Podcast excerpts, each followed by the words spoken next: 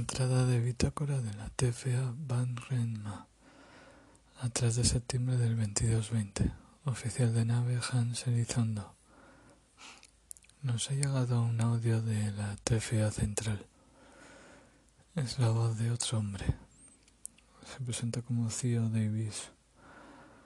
Nos comenta que está orgulloso en nombre de la TFA que y en el suyo propio como secretario general que protagonicemos esta misión.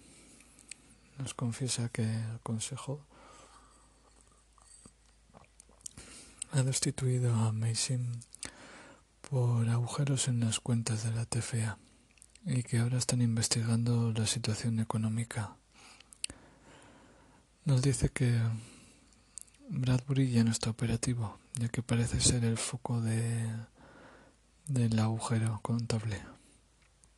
Así que de ahora en adelante solo recibiremos audios de la base central. No sé, más que cuentas, a mí me parece mucho politiqueo. Espero que esto no entorpezca la misión. Fin de entrada.